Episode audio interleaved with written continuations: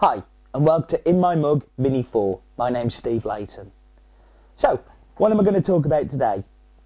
One of the things I bang on about a lot in the In My Mugs, but also when I'm talking to people in general, is about provenance. And by provenance, people don't always realise quite what I mean, and um, yeah, that's what I'm going to try and explain today.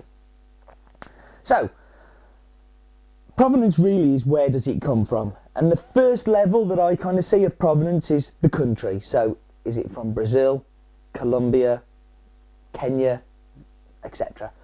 Um, quite uh, ever so often in coffee, I see things like Brazil Santos, Colombian Excelso, and really all that's telling me is that it's from that country. It doesn't tell me a great deal else. Um, and really, for me, that isn't specialty coffee. That is coffee from a, a country. Um, don't get me wrong, sometimes there are some exceptional coffees within them hidden in there, but it's very difficult to replicate and repeat because quite often it's just it's too generic and too general. So the first level of specialty for me is coming down to regions. So where is the coffee from? And, and for instance, things like a Costa Rican Tarrazú, um, a, a Guatemalan Antigua, and really, the, you know, this is the first level of specialty coffee. Is talking about regions in the same way within wines we talk about it's from the Burgundy region, it's from the Champagne region. That that's what we get into when we talk about um, you, you know things like you know, Antigua. Um, that way, when you get to a region, you're looking for a certain flavour set of profiles f- from that region that you will expect. The next level on from that is uh, when you're drilling down into the cooperative and the farm, and, and I think within specialty we're seeing an awful lot more of that. Beginning to get to know the people behind uh, producing the coffee, and that's some, certainly something we've strived to do at Has Bean, is to try and understand the personalities behind the cup that we, we sell. And it's incredibly important personally to me that that's why we set up the company, that's why we're, we're doing what we're doing. But is that enough? You know, what we're also trying to do is we've, for instance, with the Brazil Fazenda Cachoeira Canario that we sell, you know, this is from a very specific part within the farm.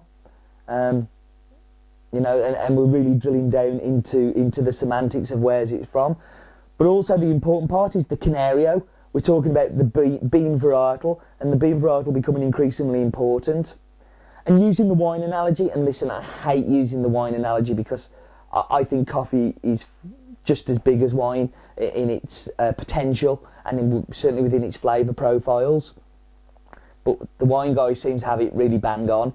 So the varietal, if I have a, a Pinot Grigio, you know, or I'm having a, a Chardonnay, um, I want to. We're talking about varietals, we're talking about great varietals, and that's something we're seeing far more than we ever did within my short time within the industry. Within five or six years, I've seen a real seismic shift towards uh, people talking about varietals and people experiencing uh, the differences between varietals. We have um, a coffee from the Camocim farm in Brazil, which you know we have five different varietals from that farm, um, which I think is pretty amazing. And each one of the coffees tastes completely different.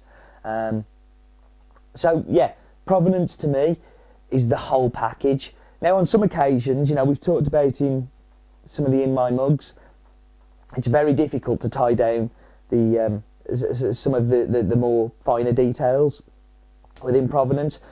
But I think if you do as much as you can, and each year on year we try and improve that and try and find out more and try and kind of get those details, then certainly feels like the coffee market's moving in the right direction.